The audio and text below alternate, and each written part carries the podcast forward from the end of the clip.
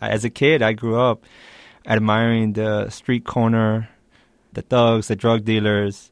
I wanted to be like them, and that included um, getting locked up, getting the respect of others. So that was as far as my dream um, went. My father, however, had different dreams for me. He always asked me to study and get an education and get good grades, and he would be happy.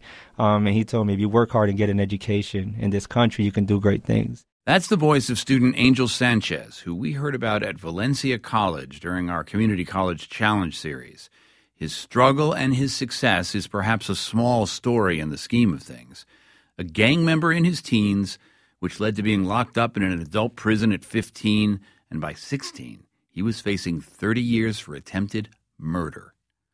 That was then. Today, my dreams are to go to a selective top Ivy League law school to become a top advocate on social justice issues, impact others like me, impact others who have not encountered someone like me, and most importantly, impact the family that I hope to have.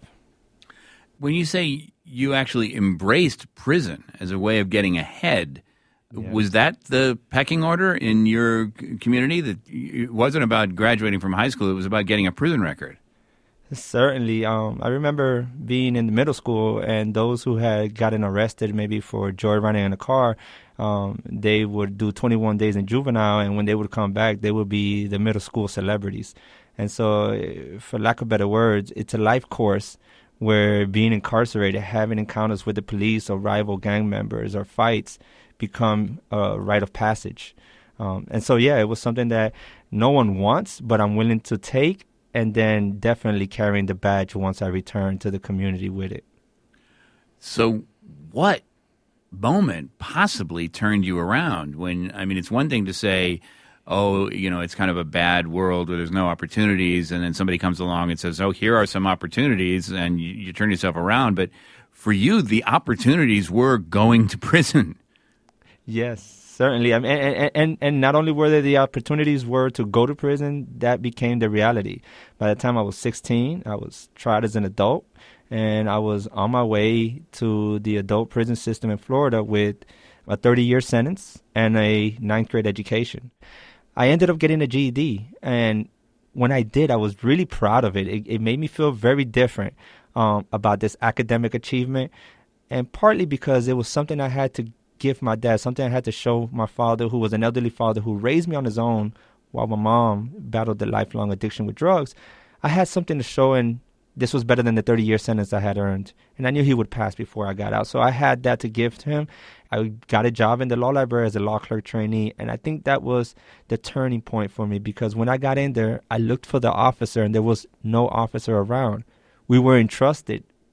And I quickly learned that I had a passion for law and a knack for it. And so I think that became a turning point where I said to myself, if I ever get out of prison, I want to go to college and I want to become an attorney. I want to be involved in law and I want to use that to become socially involved and an agent for change. You know, a lot of people would say you're you're all fixed. You you know you were in the terrible situation. You got yourself out. You had some help with other people and uh, now you're you're on your way. Um, what relevance does your story have to other people? I honestly haven't don't feel like I've I've arrived at all. Um, and I and I would say that um, just as a point to note is that if I am fixed in any way, much of it wasn't because of the system I was in, but was in spite of the system I was in and the obstacles I encountered. But once I got out, I, I had to make a decision. Where am I going with this? And I understood that if I went back to my old neighborhood, I would be walking into a revolving door back into prison. And so I decided I needed to start life somewhere else. My sentences eventually were vacated, and I was resentenced to 15 years in, in Florida State Prison, of which I served 12 years and four months. And I, the decision then was, where do I go? And so I wrote to homeless shelters in the Central Florida to South Florida area, and the Salvation Army of Orlando responded and then I looked for the local community college. And to my shock, they responded back. And not only did I get a catalog with an explanation of the programs they had, I got a note saying, "Come see us when you get out." And that to me was um, a solidifying moment when I said, "Okay, I'm starting fresh, somewhere else, homeless, and going to a community college in Orlando." They allowed me to enroll in college with a part-time job, and then I got a job in Valencia as a financial aid specialist. Um, finally graduating from Valencia as a 4.0 student um, with both an honors, uh, associates of arts in leadership and associates of science in paralegal studies.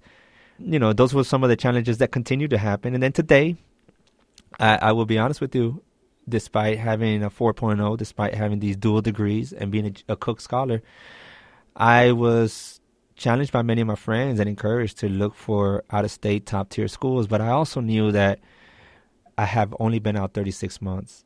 And if I go somewhere else new, not everybody would be so supportive of me and my journey. And so I knew that I didn't want to reinvent the wheel somewhere else because that question of my past had already been asked and answered with the things I was doing today. And so I wanted to stay in the local area and connected with the faculties from the University of Central Florida who actually made it an effort to come see me at Valencia College. Unfortunately, because of my convictions, I could not get accepted. Um, the admissions process um, has a caveat that if you've been convicted and happen to be on probation, you need to have at least half of it completed. And for me, I had three years, 36 months in on 10 years. So I decided well, let's get in front of the judge. Let's get it back into the division that sentenced me and tell them I'm having this problem. Would you reduce the probation from 10 years to 60 years so I could meet the university's acceptance requirement? And the judge said, I'm not going to reduce your probation, Angel. I'm going to terminate it outright. And then afterwards, the judge reached out to me and said, I heard you want to go to law school. Whenever you're ready, you could be my intern. I went from a defendant in that courtroom to an intern in that courtroom with that judge and spent the entire summer there before even arriving into the university. So once I got here, I, I went into the honors college, had a judicial internship under my belt, and great relationships with the judges in Miami. What do you think is the cause of so many people uh, not graduating and so many people not taking advantage of the opportunity of uh, education? Most people cannot be or want to be what they cannot see. I remember the advisor that told me about the Jack Kent Cooke Scholarship. I said, I have no clue about it. I just plan to get an associate's degree and be a paralegal. I don't think I'm bachelor's degree material. And she's like, No, I think you are. And when she continued saying, she said, This is the most prestigious scholarship for transfer students at a community college. The moment she said prestigious, she lost me. I said, Then it doesn't apply to me. I'm not prestigious material. She's like, I see it let's look at the application and I want you to think about this for the next year and try to fill in the blanks for those things. Focus on that. And in doing that, I ended up becoming a better me and also looking for ways to contribute to others and develop the passion for helping others, which is something you'll find that's very common in Cooke scholars. At what point um, in this story were you when you lost your dad? I had about another 45 years left in my sentence. So I was probably about 20, 22 to 24 it was in 2006, and um, it was very comforting for him to tell me that he lived a good life and that he was proud of what I had achieved, and that I wasn't going to spend the next 30 years in prison. And with that, I, he gave me some some consolation. Um, and I've continued to hold true to, to his belief, the immigrant belief, which is if you work hard and get an education, you can do great things in this country. When I was sitting in a cell or I was hitting rock bottom, all those memories, all those examples, all those people, and all those models came back to me. I didn't listen to my dad, but I didn't forget his words because my dad saw and foresaw this potential that I have today when I didn't see it. And he's not around to hear you talking to me. Yeah. I think he, thank you, John. I think he knew. I think he knew he installed something in you. Angel, thanks so much. It was my pleasure, John. Angel Sanchez is a graduate of Valencia College, a Jack Kent Cooke Scholar, and a former judicial aide. He's currently enrolled in the University of Central Florida, majoring in political science and legal studies with a minor in sociology.